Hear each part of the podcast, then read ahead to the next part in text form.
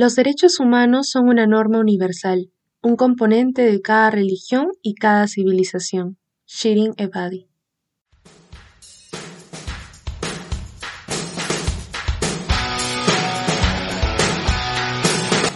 Saludos a toda nuestra comunidad oyente del podcast Taus al Día. Mi nombre es Michelle Maldonado, miembro de la Comisión de Investigación del Taller de Derecho y Relaciones Internacionales Alberto Ulloa Sotomayor. Y el día de hoy estaré con ustedes para comentarles nociones generales de lo referente a los derechos humanos de los migrantes.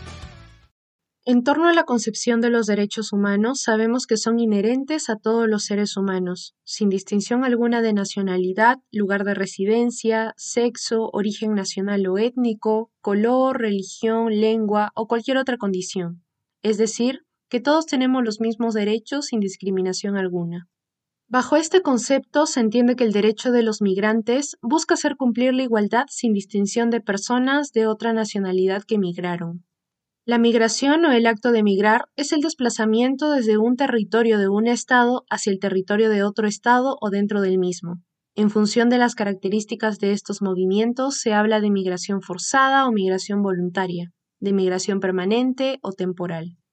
Además, comprende a la inmigración y la emigración como formas de emigrar clásicas. Emigrar implica dejar o abandonar una persona, familia o pueblo dentro de su propio país en busca de mejores medios de vida e inmigrar es llegar a un territorio del cual no se es natural para establecerse en él. No obstante, la Relatoría Especial de la Comisión de Derechos Humanos sobre los Derechos Humanos de los Migrantes clasifica las causas de inmigración en cinco grupos más amplios. La exclusión social y económica, la atracción que ejercen los países más desarrollados, la necesidad que tienen estos países de contar con la migración, los conflictos armados internos y los desastres naturales. Es por ello que puede establecerse una categorización de migrantes como refugiados, desplazados, solicitantes de asilo y migrantes, siendo su principal diferencia las causas que motivan estos desplazamientos, de acuerdo al derecho internacional. Sin embargo, para cada uno de estos tipos hay regulaciones internacionales para defender sus derechos. Para empezar con la pátrida, la cual se refiere a una persona que no es considerada como nacional suyo por ningún Estado conforme a su legislación.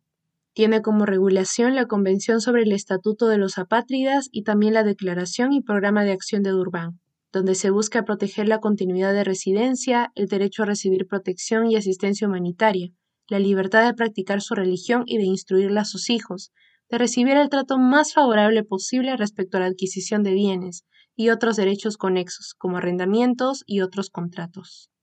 En segundo lugar, el asilo o refugiados hace referencia a una práctica mediante la cual un Estado garantiza la protección, el amparo y la asistencia de aquellas personas que han huido de su país de origen debido a una persecución por diversos motivos. Actualmente son principalmente motivos políticos. Para esta práctica se pueden aplicar documentos de la Convención sobre Asilo, Convención sobre Asilo Diplomático y la Convención sobre Asilo Territorial, los cuales buscan la protección del principio de no discriminación, derecho a la unidad familiar, como la reunificación familiar, también la no extradición o caso contrario cumplir con medidas tales como la negativa de admisión en la frontera o la expulsión o la devolución obligatoria a cualquier estado donde pueda ser objeto de persecución. En tercer lugar tenemos a los desplazados, que se refiere a personas que se han visto forzadas o obligadas a escapar o huir de su hogar como resultado o para evitar los efectos de un conflicto armado, de situaciones violentas o de catástrofes naturales o provocadas por el ser humano. Para su regulación se tiene el Convenio de Ginebra. El protocolo adiciona a la Convención de Ginebra la Declaración y Programa de Acción de Durban, y finalmente la Declaración de San José sobre refugiados y personas desplazadas. Todos ellos regulan el respeto del principio de no discriminación, la protección contra el desplazamiento arbitrario que lo alejen de su hogar o de su lugar de residencia habitual.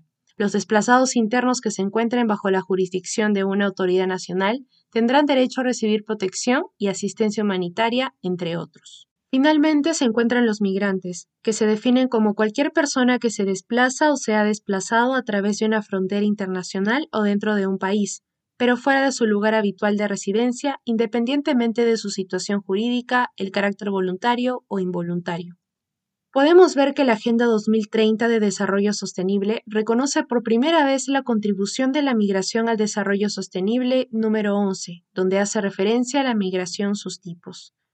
Entre las regulaciones de la Convención Internacional sobre la Protección de los Derechos de todos los trabajadores migratorios y sus familiares, la Convención número 97, Organización de Trabajo, la Declaración y Programa de Acción de Durban, regulando los principios antes mencionados, y también el trabajo, libre circulación y la identidad cultural. Situación mundial. En 1990, la Asamblea General de las Naciones Unidas estableció una norma mundial en cuanto al acceso de los migrantes a los derechos humanos fundamentales. Se adoptó la Convención Internacional de la Organización de las Naciones Unidas sobre los Derechos de los Migrantes, el cual es el tratado internacional más completo dedicado a la migración y los derechos humanos. Se trata de un instrumento de derecho internacional cuyo objetivo es proteger a uno de los grupos de personas más vulnerables, los trabajadores migrantes, se encuentren en situación regular o irregular. Sin embargo, solo ha sido ratificada por 39 estados en la actualidad. Mientras los países de destino no la ratifiquen, la Convención se verá gravemente lastrada. Esperamos que hayan disfrutado del tema desarrollado. Agradecemos inmensamente que hayan llegado hasta este punto. Si lo disfrutaron, nos ayudarían bastante comentando y compartiendo en sus redes sociales. No se olviden de seguirnos para que no se pierdan los nuevos capítulos y secciones. También generamos contenidos en nuestras redes sociales. Encuéntranos en Facebook, LinkedIn, Twitter como Taus UNMSM y en Instagram encuéntranos como Gaceta Internacional. Les deseamos un buen fin de semana y esto fue Taus al Día. Muchas gracias.